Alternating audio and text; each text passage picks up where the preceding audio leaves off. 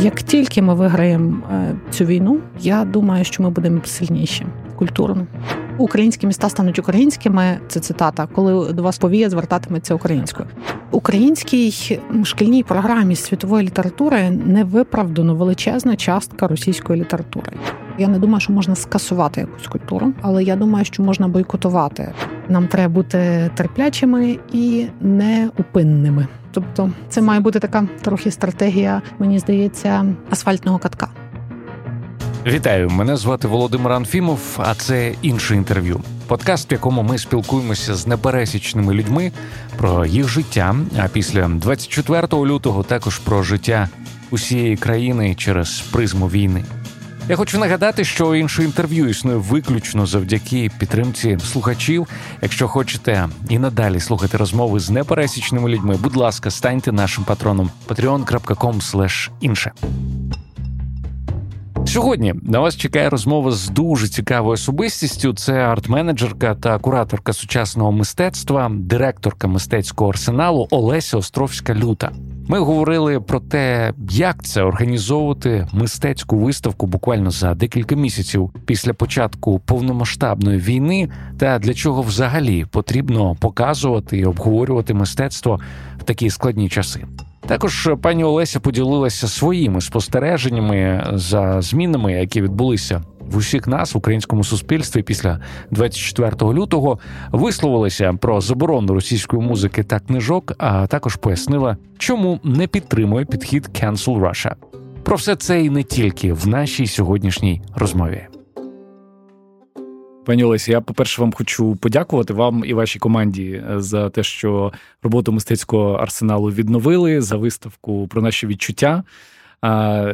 Я вам вже казав перед тим, як ми почали, що це була перша взагалі моя виставка після 24 лютого, і я, мабуть, ніколи не забуду її. Вона точно якесь особливе місце займе в моєму житті, тому що коли навколо ти ще бачиш ці військові їжаки, коли Київ тільки-тільки оговтався від того, що було, і тут ти бачиш мистецтво, це дуже незвичне відчуття. Мені цікаво поговорити про ваші особисті відчуття, коли ви працювали над цією виставкою. Що ви відчували в цей момент?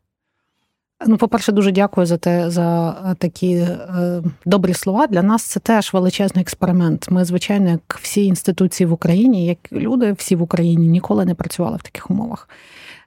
І Арсенал не переставав працювати взагалі на жодну хвилину, тільки в різний спосіб. Тобто, коли Арсенал не відкритий для відвідувачів, то все одно відбувається робота. Перше, ми є теж музеєм, і це означає збереження спадщини, збереження колекції.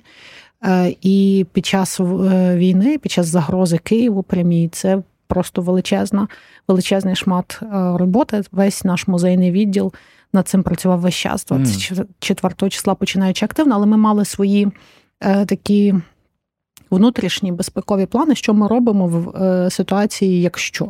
Тобто план заздалегідь у вас був розроблений? Ми мали власний план, який ми розробили для своєї команди. Що робить наша команда? Тобто така наша година Ч, яку ми собі поставили як загрозливий момент, це зникнення зв'язку. Що ми робимо, якщо зникає зв'язок в країні, і ми не можемо одне з одним зв'язатися, і тобто в нас був план, хто прибуває до Арсеналу, хто не прибуває, хто кого забирає, в якій годині, і такі всілякі інші речі.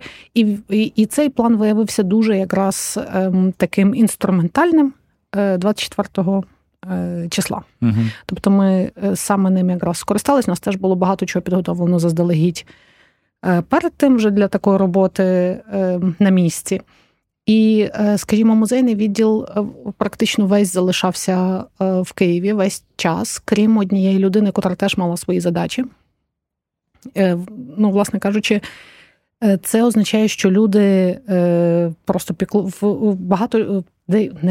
але кілька колег моїх пішки приходили, скажімо, з своїх домів для того, щоб перевіряти стан всього в Арсеналі. Деякі колеги жили постійно в Арсеналі. Тобто це в нас така була постійна ротація, комунікація з цим. Тобто це багато роботи, просто яку не видно назовні.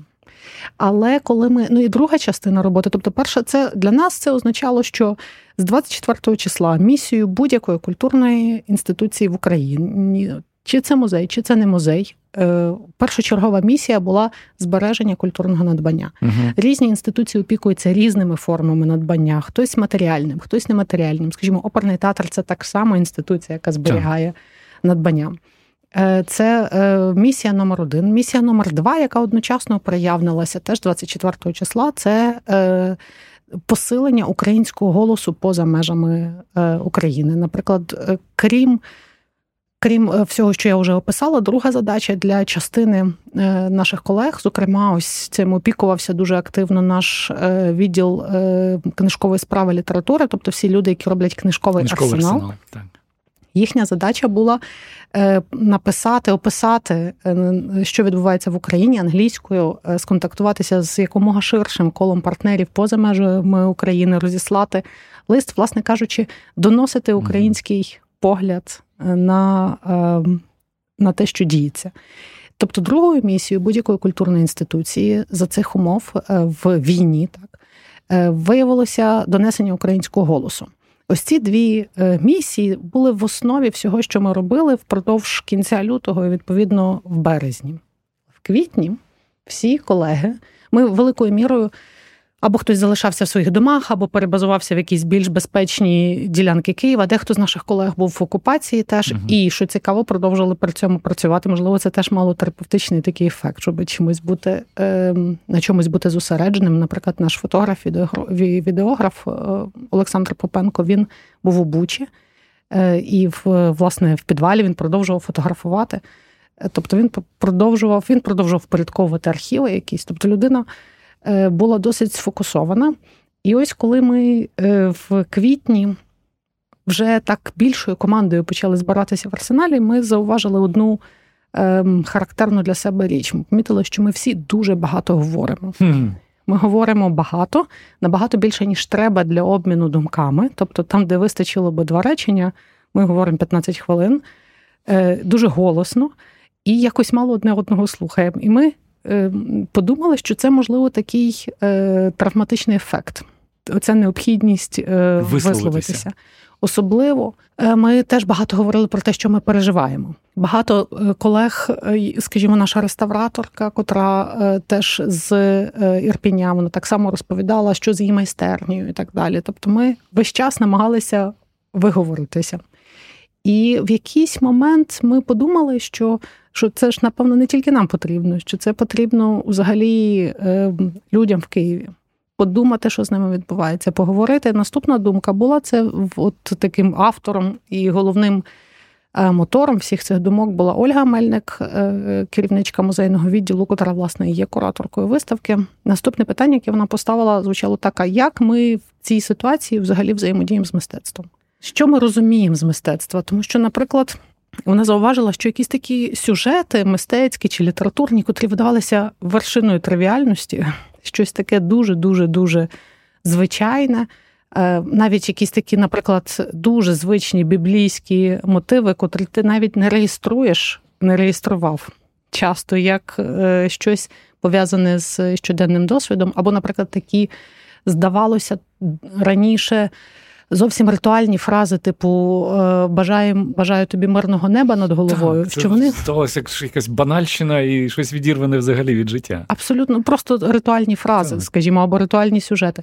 Що вони мають дуже буквальний сенс, бо мирного неба над головами – це все, чого ми хотіли весь час, чуючи ці артилерійські обстріли, наприклад, навколо Києва. Ну і досі.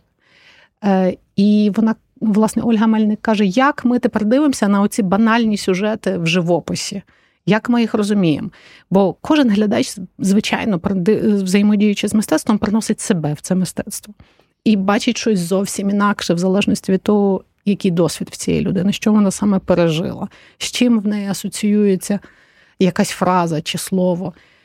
Як те, що нам видавалося таким клішованим і банальним, може виглядати в зовсім іншій ситуації. Або щось, що нас вражало і раніше, або щось, що є дуже формалістичним, скажімо, як живопис добовика, так, який ми показуємо досить великою такою панорамою в виставці, який є, власне, більшою мірою формальним, таким модерністичним живописом, в сенсі, що це абстрактні форми і так далі.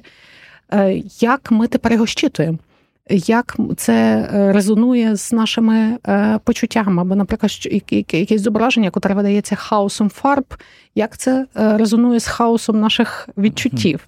І наскільки ці відчуття в нас не остаточні, якісь амбівалентні. Ми з одного боку страшенно тішилися в квітні, з іншого боку ми всі знали, що це тільки початок. Власне кажучи, про це все нам хотілося говорити, і нам хотілося про це говорити теж з людьми в Києві. З тими, хто весь час був в Києві, або з тими, хто повертався, або з тими, хто переїхав до Києва, евакуювався до Києва з інших місць. Ну, ось, власне кажучи, таким чином з'явилася ідея з виставкою. Це, власне, Ольга в якийсь момент сказала в квітні, а давайте зробимо виставку. Це видавалося в квітні верхом екстравагантності, чесно кажучи. Але ми почали про це думати, і нам теж здавалося, що тепер з'являється ще одна третя місія інституції, я вже згадала дві. І ось третя місія, яка в квітні оформилася, це підтримка людей. Тобто додавати, кожна інституція теж може і повинна, напевно, додавати до стійкості людей в своєму місці, чи в своєму місті, чи взагалі там, де вона функціонує. І ось наша місія – додавати до стійкості людей у Києві, якщо, можливо, в Україні, там, де ми маємо якийсь вплив, скажімо, на інші інституції, та українські, бо все ж таки мистецький арсенал – це дуже велика інституція. Отже, для того, що ми можемо зробити, щоб додавати до цієї стійкості? Ось перша думка була з виставкою. Друга думка була пов'язана з книжковим арсеналом. Книжковий арсенал мав би відбутися в 20-х числах травня. Угу. Ну, але це було, зрозуміло, неможливо. І досі неможливо. Але ми подумали, що ми не можемо зробити книжковий арсенал, але ми можемо зробити таку ремінісценцію книжкового арсеналу, дискусію, розмову. Бо великою частиною книжкового арсеналу, крім самих книжок, є теж присутність людей, різноманітних письменників, інтелектуалів, авторів, котрі рефлексують про щось говорять і взаємодіють з аудиторією. Ось це ми можемо зробити, бо це відносно коротко.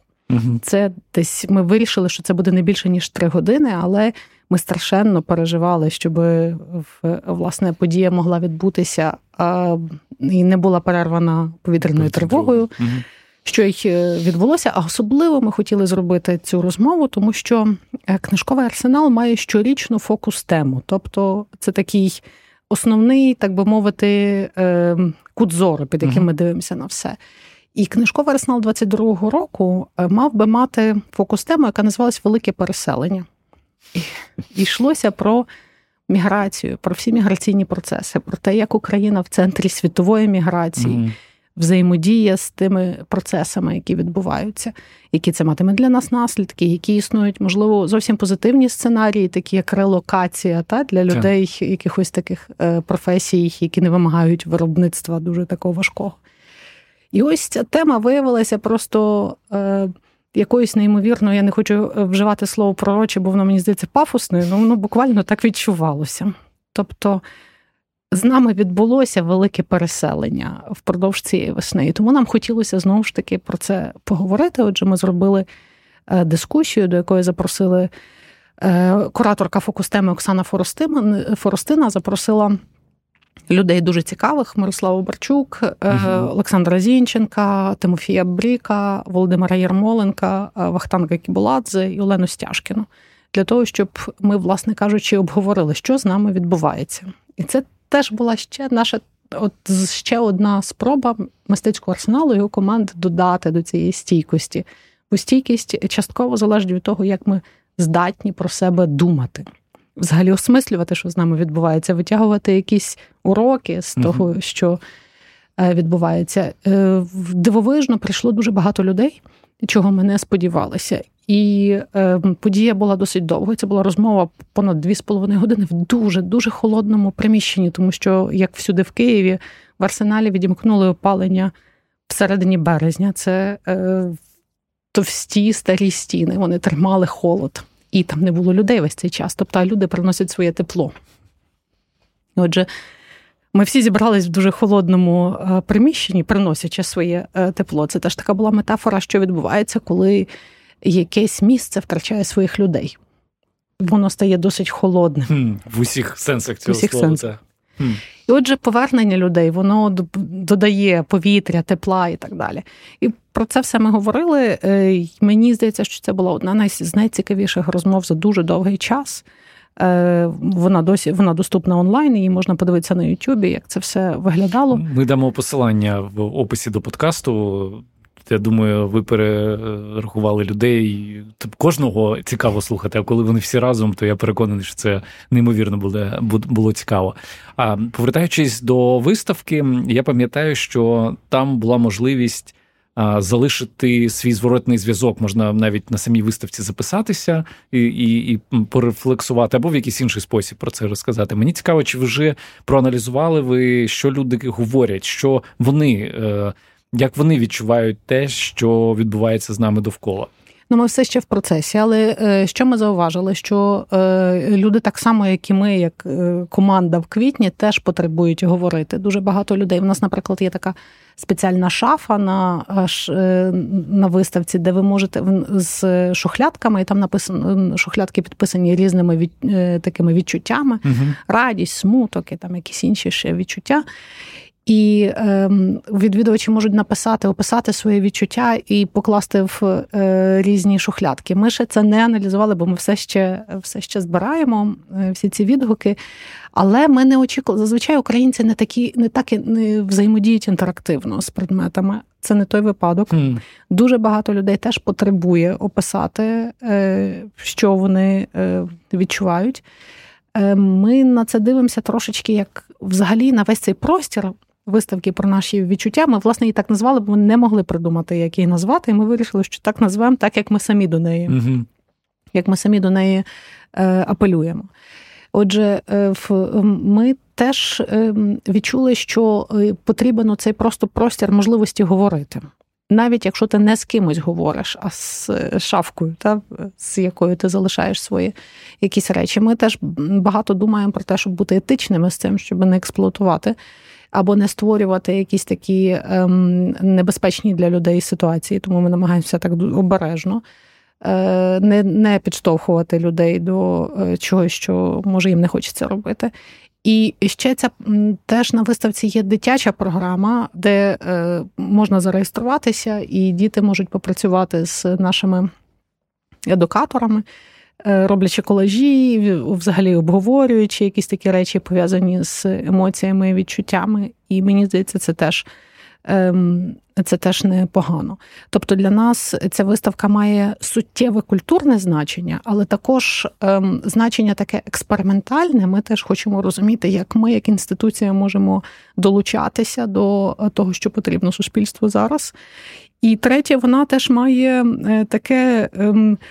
В дуже широкому сенсі терапевтичне, я не маю на увазі в професійному сенсі, я маю на увазі, як терапевтичним є взагалі можливість людям бути разом чи обмінюватися якимись думками. Тобто ми... Плюс це, знаєте, я підтримую, тому що я на собі відчув терапевтичний ефект, але я його відчув як... коли ти повертаєшся на якийсь острівець стабільності. Тобто, звісно, я бував до цього часто в Мистецькому арсеналі в мирні, відносно наші мирні часи. І коли ти повертаєшся, коли довкола цей весь світ розпадається, ти наче вступаєш на такий острів стабільності і чогось сталого. Ось ми намагаємося створювати відчуття безпеки. Це я в межах того, що ми можемо, тому що зрозуміло, що є параметри, які ми не контролюємо, наприклад, повітряні тривоги. І не треба теж себе обманювати, світ змінюється, і життя в Україні змінюється, і перед нами ще страшенно багато роботи.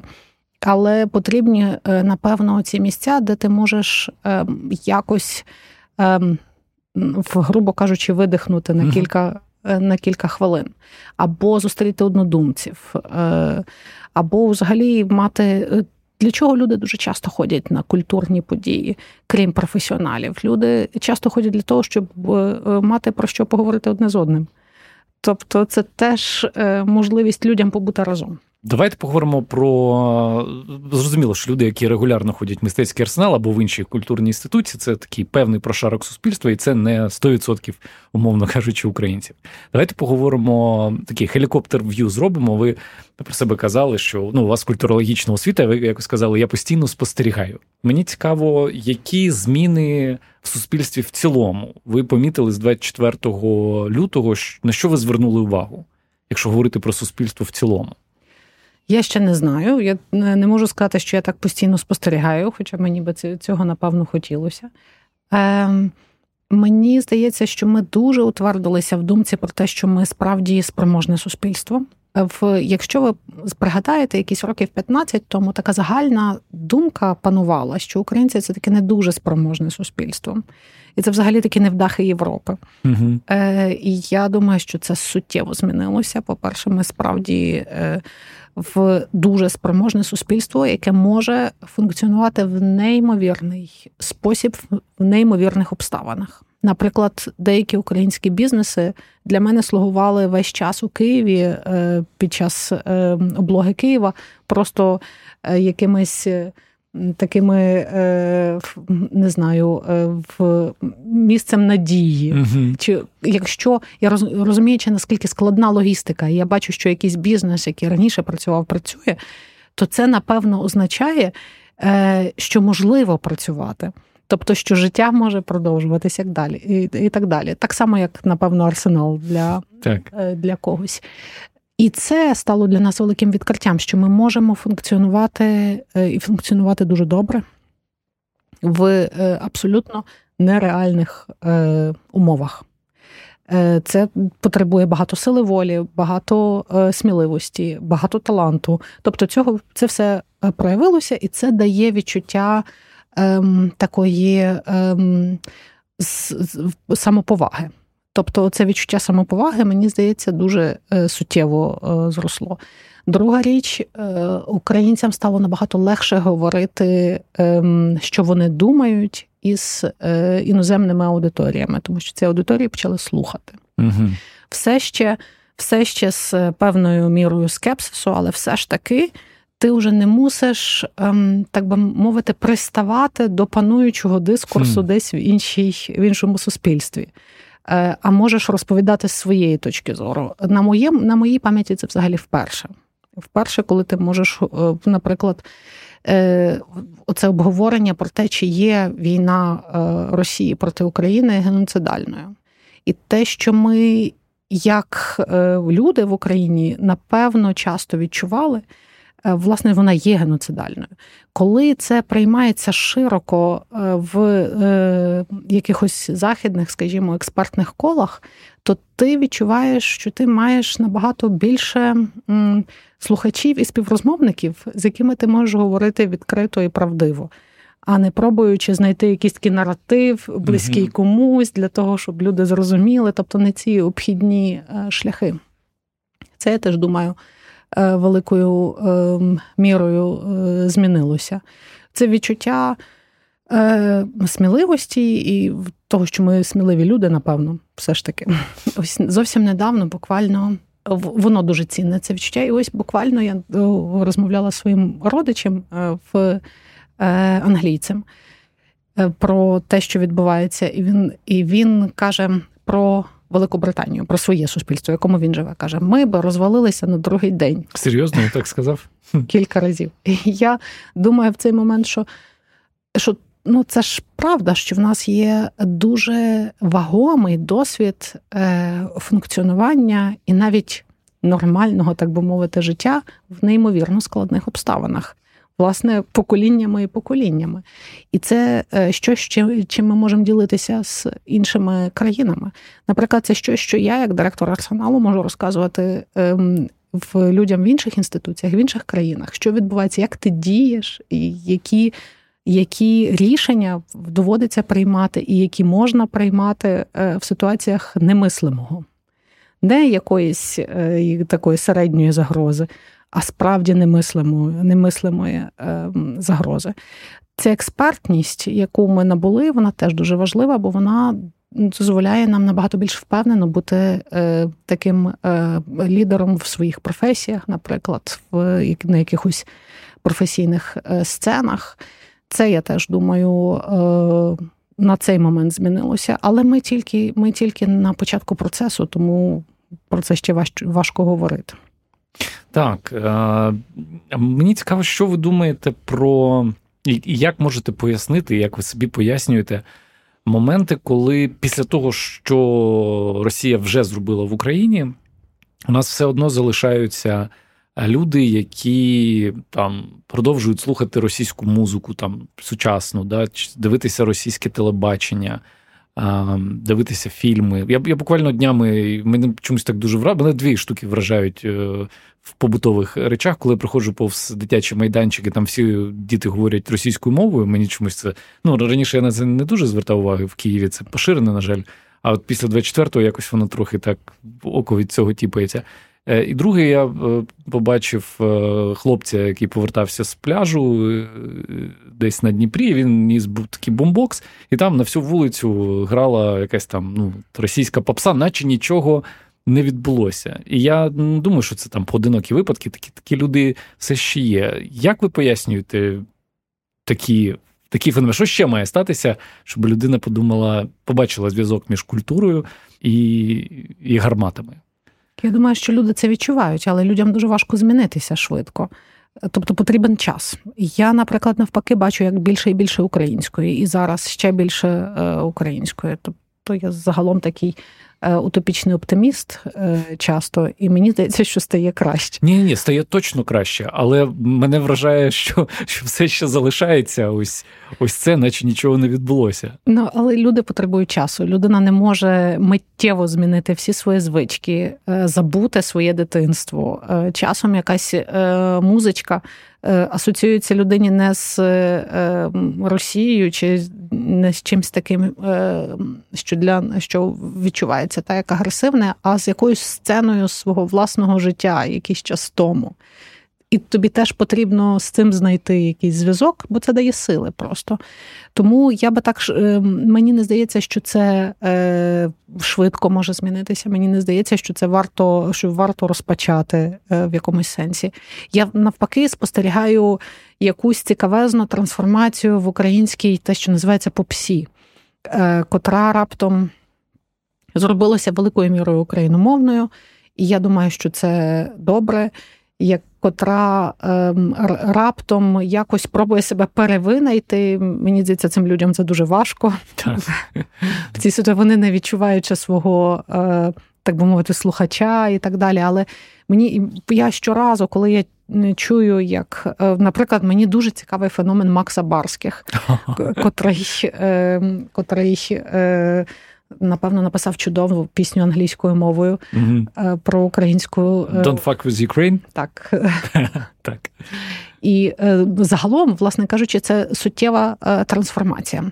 По-перше, це буде впливати на слухачів, це буде впливати в другий бік, бо теж ці всі співаки потребують відчувати своїх слухачів. Але я щоразу якось згадую цю знамениту, я, чесно кажучи, навіть не знаю, можливо, це міф, фразу Винниченка про те, що можна буде вважати, українські міста стануть українськими, це цитата, коли до вас повія звертатиметься українською. Щоб повія абсолютно некоректне слово, не можна собі дозволяти його вживати, але це історична цитата.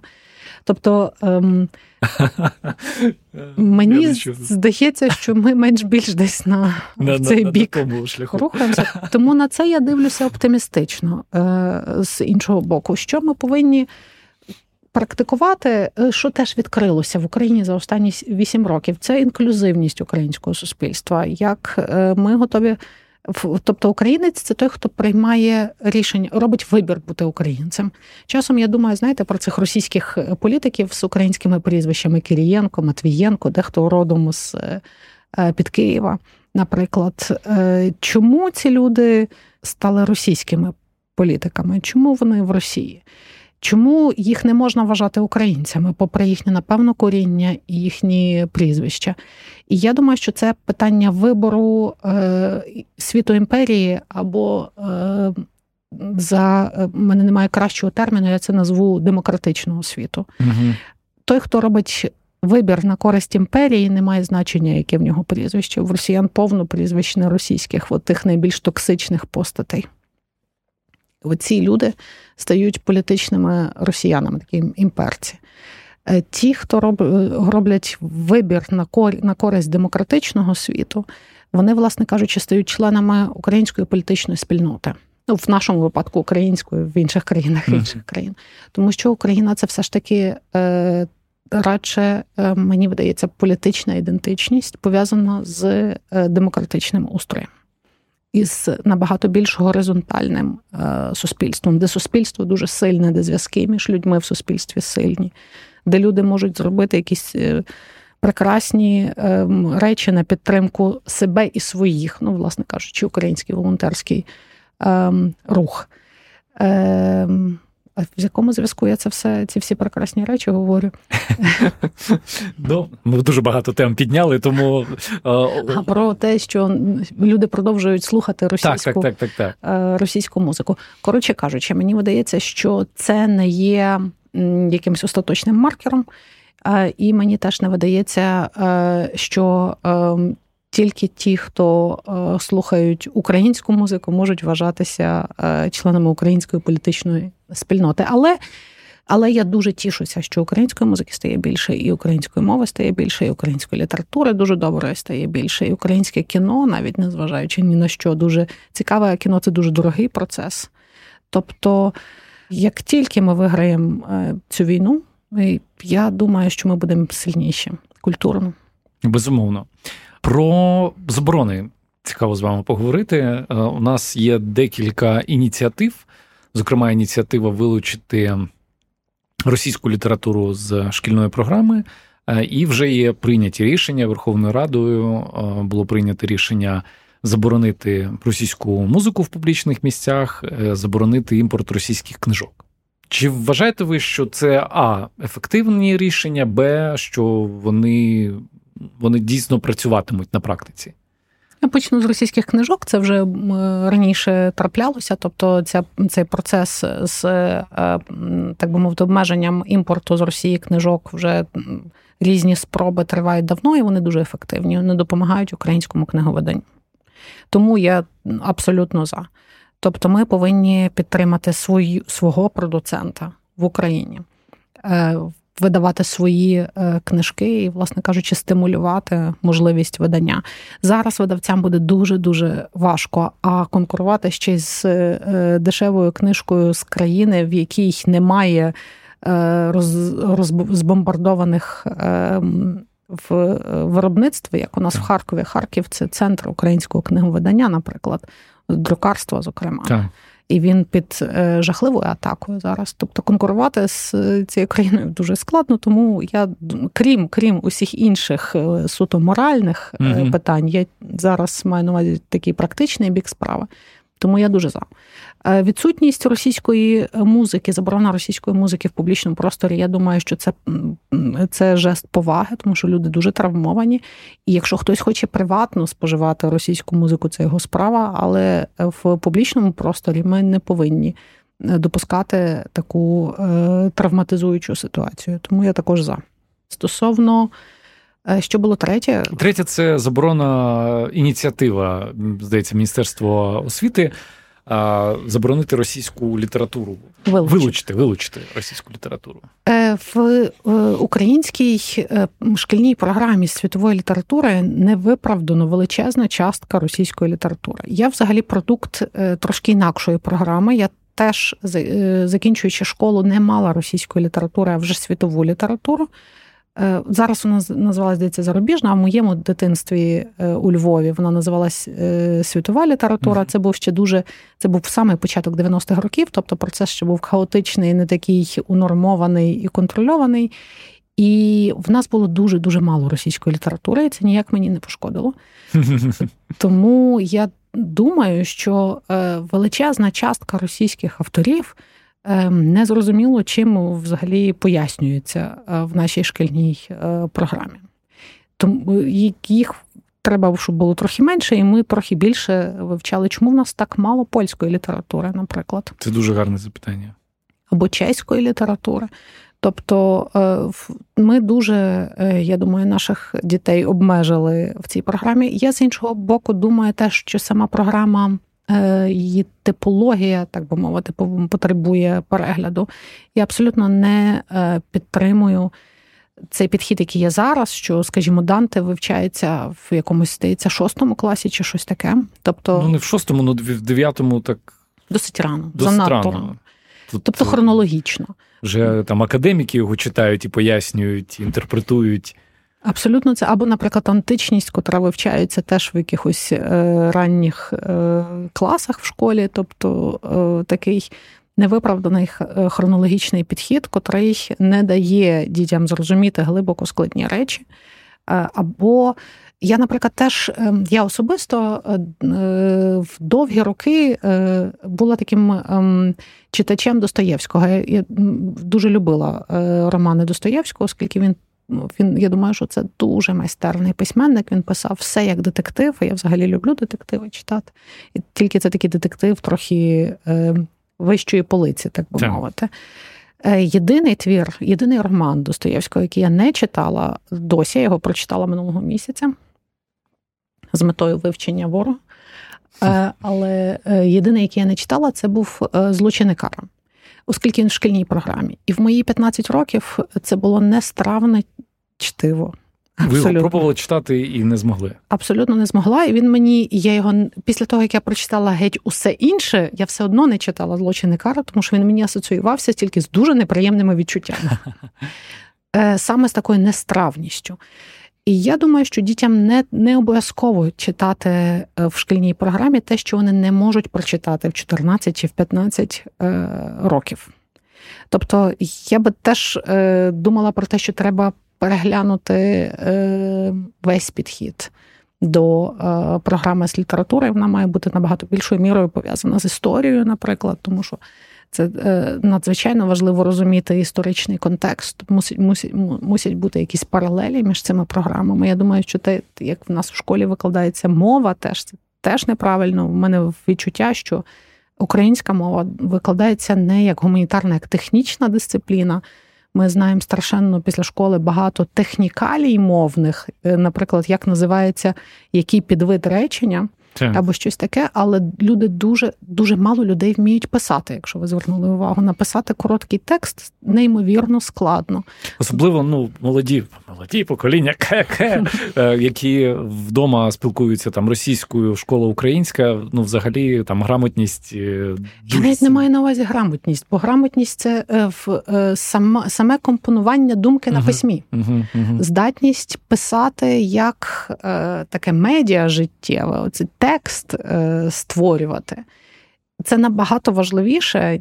Це, власне кажучи, гуманітарна дисципліна в цьому полягає. Або для чого мова теж потрібна, вона допомагає осмислювати становище людини через текст і висловлювати становище людини через текст.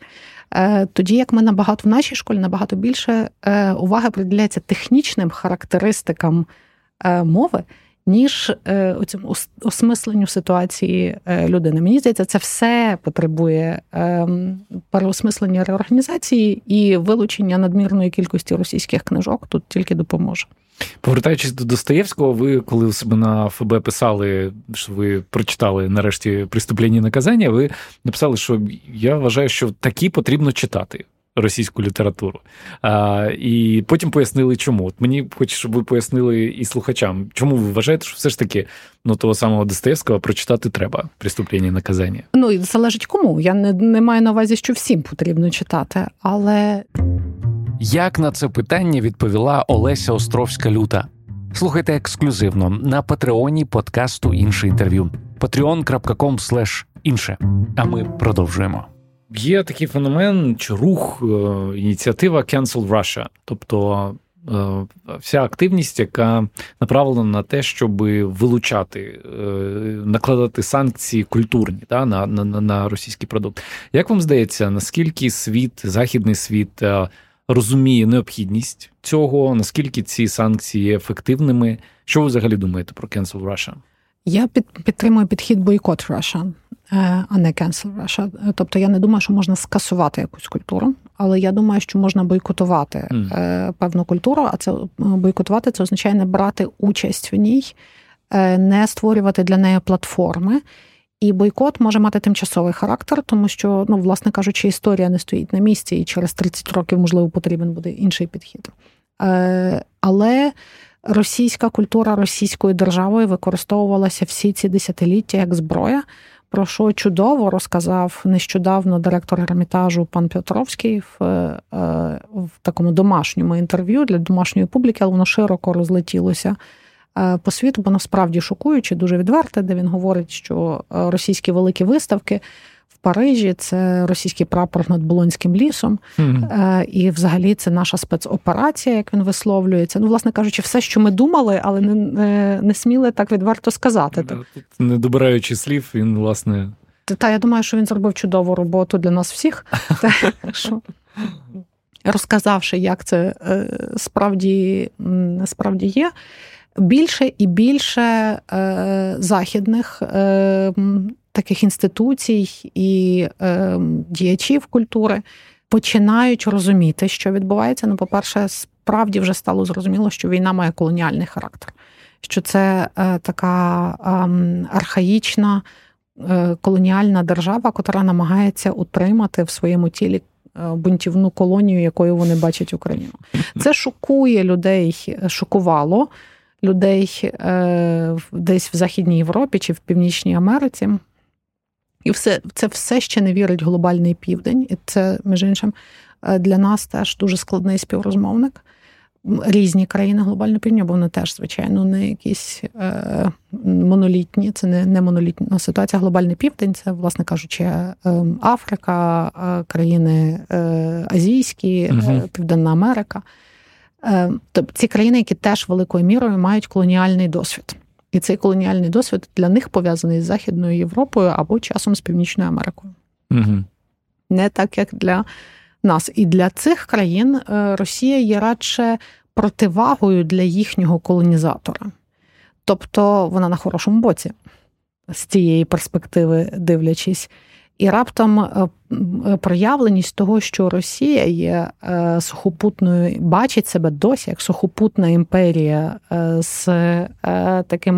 з колонізаторською місією, для багатьох вже стало очевидно в Західному світі, ще дуже неочевидно на глобальному півдні.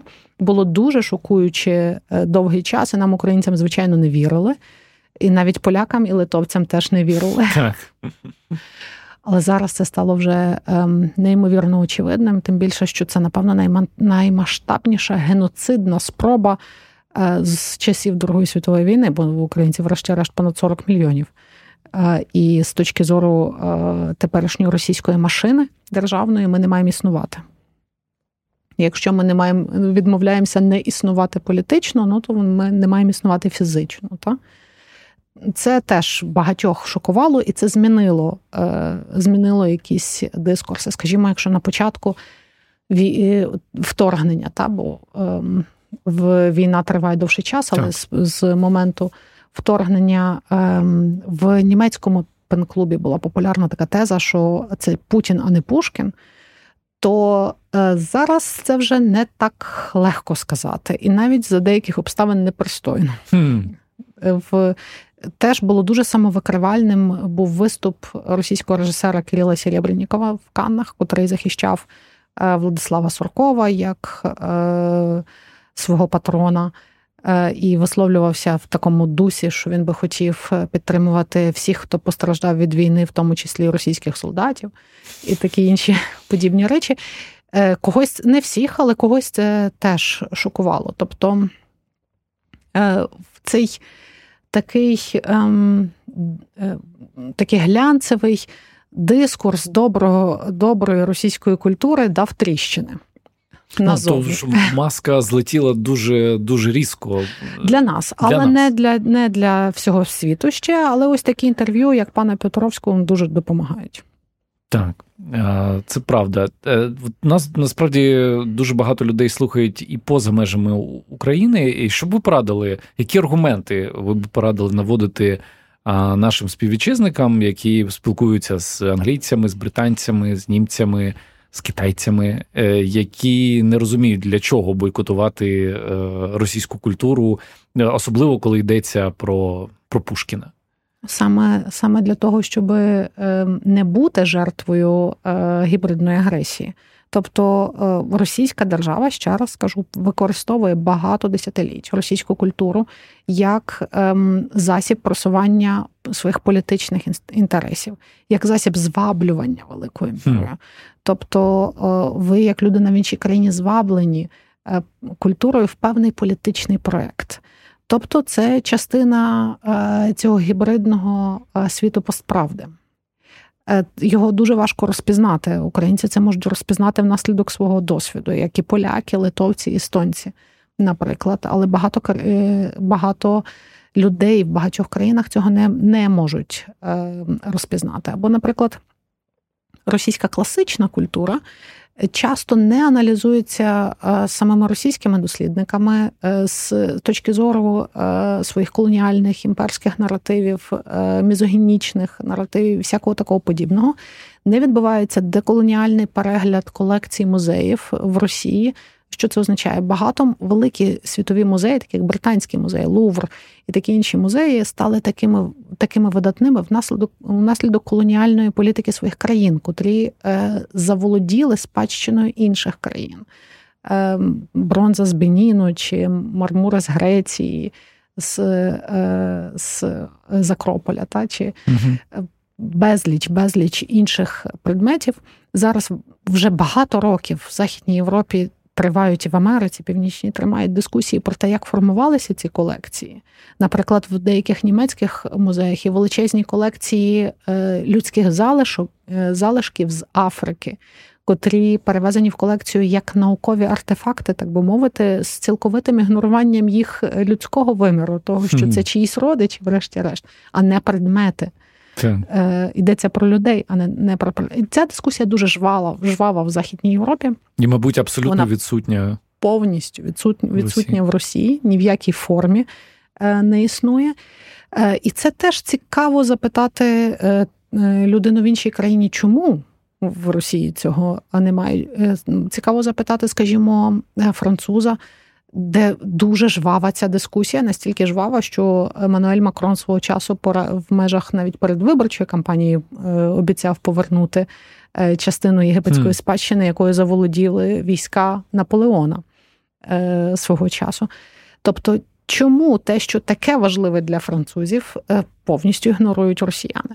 Тобто, всі ці питання незручні, вони вимагають перегляду свого ставлення, перегляду своєї якоїсь професійної траєкторії від багатьох людей, наприклад, тих, хто вивчав російську культуру і історію в університетах попередні десятиліття. Тому, звичайно, існує весь цей опір, бо ти не можеш знецінити всю свою академічну діяльність за попередні десятиліття. Це важко. Це важко людям, тому, врешті-решт, теж нам треба бути терплячими і неупинними. Тобто це має бути така трохи стратегія, мені здається, асфальтного катка. Ти можеш рухатися повільно, але неухильно. Але продовжувати рухатися. Неймовірно цікава розмова. Хотілося б ще продовжити, але я вас обіцяв відпустити за годину. Тому, мабуть, останні запитання, які я традиційно ставлю всім героям іншого інтерв'ю. Але до того хочу вас процитувати. Ви написали чи сказали ось таку фразу. Я думаю, що в нас екзистенційний момент. Бути чи не бути. Правда, на жаль, в Україні таких моментів було багато за останні 100 років. Кожне доросле українське покоління переживало щось подібне. І ось ми, 30-45-річні, знову переживаємо екзистенційний момент. Але він для нас питання життя і смерті, буття і небуття. Мені дуже сподобалася ця фраза.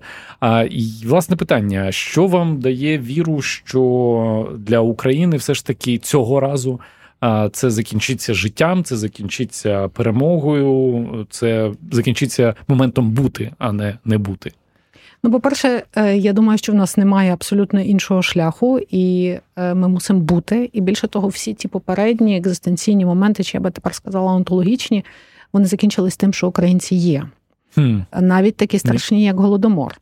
Я пам'ятаю таку розмову, це зовсім така інтимна замальовка, на кухні з своєю донькою напередодні війни, десь у січні, і вона каже, їй 16 років було в цей момент, тобто вона вже досить доросла, вона каже, як росіяни можуть хотіти йти війною на Україну. Це ж нічого не дасть. Тобто це вже стільки разів відбувалося впродовж ХХ століття. Навіть Голодомор не дозволив українців стерти з лиця землі. Тобто це не призведе до цього ефекту, якого вони хочуть. Це мене дуже надихає, ця думка. Що цих моментів було багато, і вони не зруйнували нас як спільноту. Отже, ми виживемо. Інша справа, що це не означає, що не буде дуже тяжких страждань в весь цей час.